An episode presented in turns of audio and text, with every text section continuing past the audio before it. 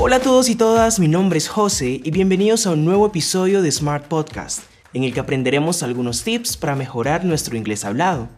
Si quieres sonar más profesional mientras hablas en inglés y mejorar tu fluidez para hablar en público, este podcast es para ti.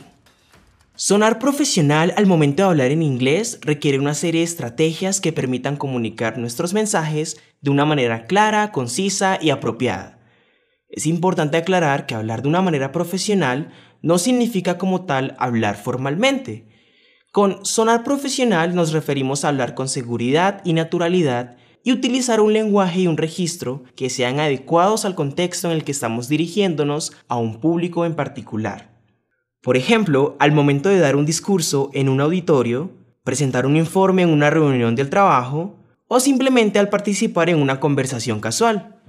En esta ocasión te daré 6 consejos que te ayudarán a mejorar tu inglés hablado y a hablar con mayor fluidez y profesionalismo. El primer tip tiene que ver con hacer uso de vocabulario apropiado. Y es que de acuerdo con el nivel de inglés que tengas, tendrás la capacidad para usar ciertas palabras o expresiones más avanzadas y en algunos casos reemplazar las palabras por sinónimos. Un ejemplo muy común es que para evitar repetir muchas veces la palabra very, utilizamos otra palabra que signifique lo mismo.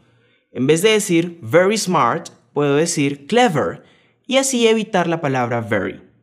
El ejemplo anterior es uno de los muchos casos en los que es una buena idea sustituir ciertas palabras, sin embargo, en algunas ocasiones podemos caer en el error de utilizar términos muy inusuales que pueden llegar a ser desconocidos incluso para un hablante nativo de inglés. Entonces, para evitar problemas en la comunicación, debemos evaluar si el uso de cierta palabra o expresión es realmente apropiada y necesaria en nuestro discurso.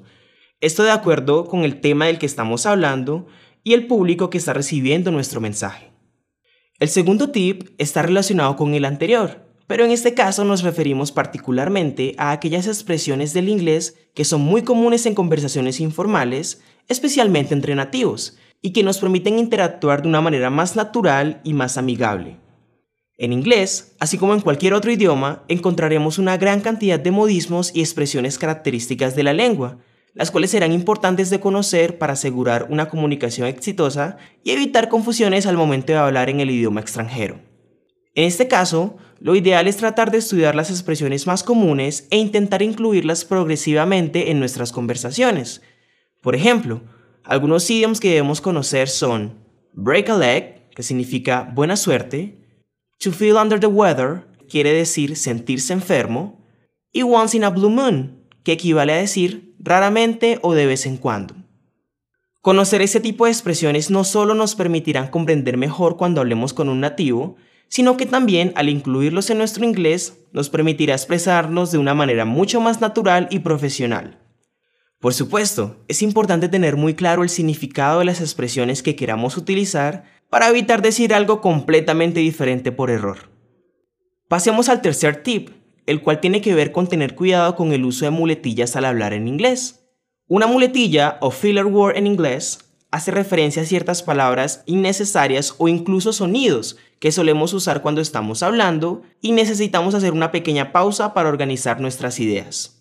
Algunos ejemplos muy comunes en inglés son palabras como like, right, ok o sonidos como um o uh. El uso de estas muletillas repetidamente puede afectar la claridad de tu mensaje o incluso pueden hacer pensar a tu público que no estás seguro de lo que estás diciendo. Te invito a escuchar el siguiente ejemplo en el que diré el mismo mensaje dos veces, el primero usando muchas muletillas y en el segundo realizando pausas cortas en vez de muletillas. Número 1. Um, I think that humans like should respect animals' rights, okay? Um, and also protect them um, because they are like very important for our planet, right? Número 2. Well, I think humans should respect animals' rights and also protect them because they are very important for our planet. Es importante tener en cuenta que está bien hacer pausas mientras hablamos, y en la mayoría de casos es una mejor idea hacer una pausa en vez de usar alguna muletilla. Si mientras estamos diciendo algo sentimos la necesidad podemos pausar por un par de segundos, organizar nuestras ideas mentalmente y luego continuar hablando. El tip número 4 está relacionado con manejar un ritmo y una entonación adecuada. Recordemos que hablar fluido no es sinónimo de hablar demasiado rápido sin equivocarnos. De hecho, al hablar con mucha velocidad corremos el riesgo de que la otra persona no entienda lo que estamos diciendo. Por lo tanto, es importante saber controlar y variar la velocidad con la que hablamos. Por ejemplo, si estás introduciendo una idea nueva, es recomendable hablar algo despacio, pero si estás repitiendo algo que dijiste anteriormente, puedes hablar un poco más rápido. De la mano del ritmo, encontramos también una gran importancia en la entonación con la que enunciamos una frase. Esto nos permitirá garantizar que lo que estamos diciendo es coherente con la manera en la que lo estamos diciendo. La misma palabra u oración puede tener significados completamente distintos dependiendo del tono que usemos.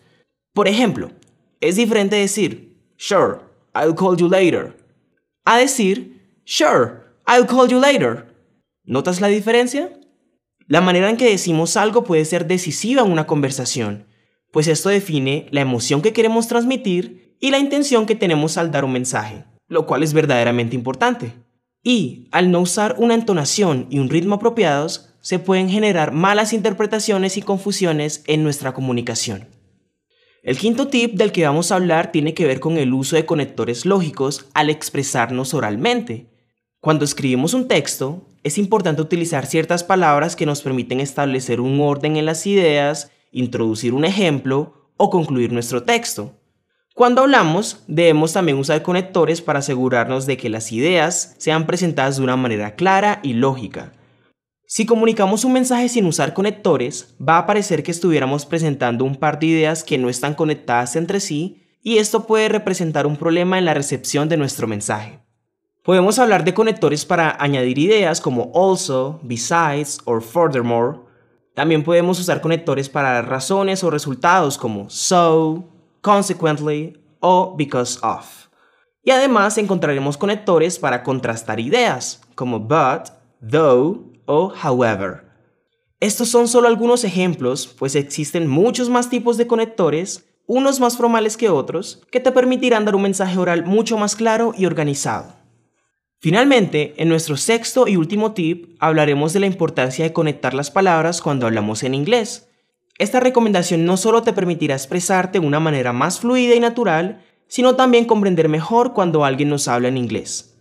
Analicemos el siguiente ejemplo para que sea mucho más claro. Tenemos la frase I am an artist. Soy un artista. Entonces, en primer lugar, el sujeto I y el verbo to be am se van a unir por medio de una contracción y nos va a quedar I'm.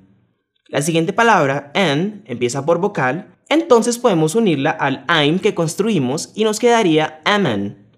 Y por último, el sonido de la N de nuestro aman va a unirse a la siguiente palabra que también inicia por vocal, artist, y nos quedaría am an artist.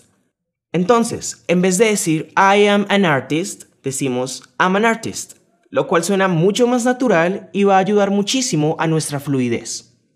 Y bueno, con esta última recomendación terminamos este episodio de Smart Podcast. Muchas gracias por acompañarme y espero que los distintos tips te sean de gran ayuda para mejorar tu inglés hablado. Recuerda ponerlos en práctica. Y no olvides, piensa en grande, piensa smart.